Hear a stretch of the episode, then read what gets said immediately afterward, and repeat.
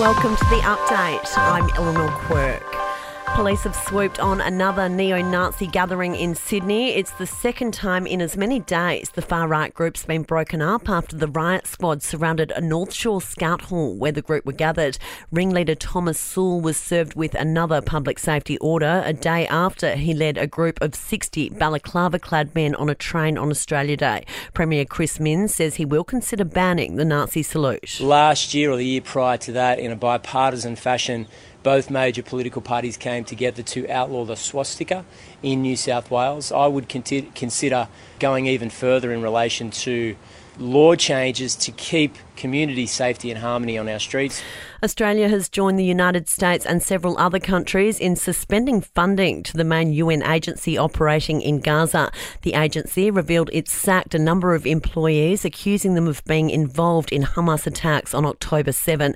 The Israeli Prime Minister's senior advisor, Mark Regev, says the accusations are based on material distributed by Hamas groups online. There have been war criminals in the past who have hidden their war crimes or tried to hide their war crimes, while Hamas uh, went live on, on, on social media and posted a lot of the material. So you actually see the faces and uh, the people involved in a lot of the crimes. North Queensland residents are being warned they could be without power for up to a week. It comes after Cyclone Kirrily tore down hundreds of trees and power lines. Premier Stephen Miles says backup has been called in to help restore power as quickly as possible. We've just seen off up to 600 energy workers who are out there trying to get as many houses reconnected to the energy network just as quickly as we possibly can. They've already done a great job reconnecting about 18,000 households, but 48,000 households remain without power.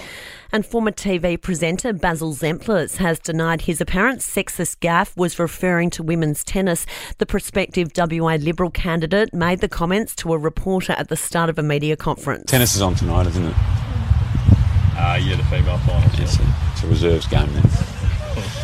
He's taken to social media to address the backlash, claiming that he was referring to presenting the news at the same time a big sporting event was on. Sport and entertainment are next.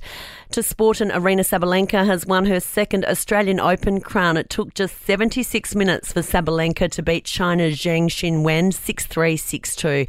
Aussie Matt Ebden and Indian partner Rohan Bopanna took out the men's doubles crown. I love playing here. It's been my favourite tournament forever. I'll keep coming back forever. Thank you.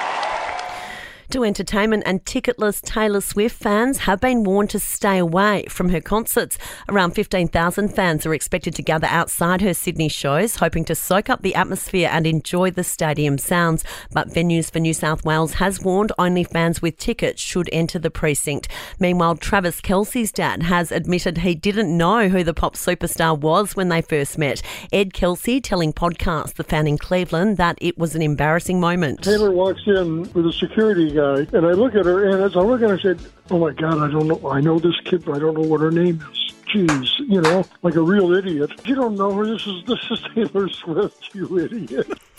And that's the latest from the Nova podcast team. We'll see you again soon for another episode of The Update.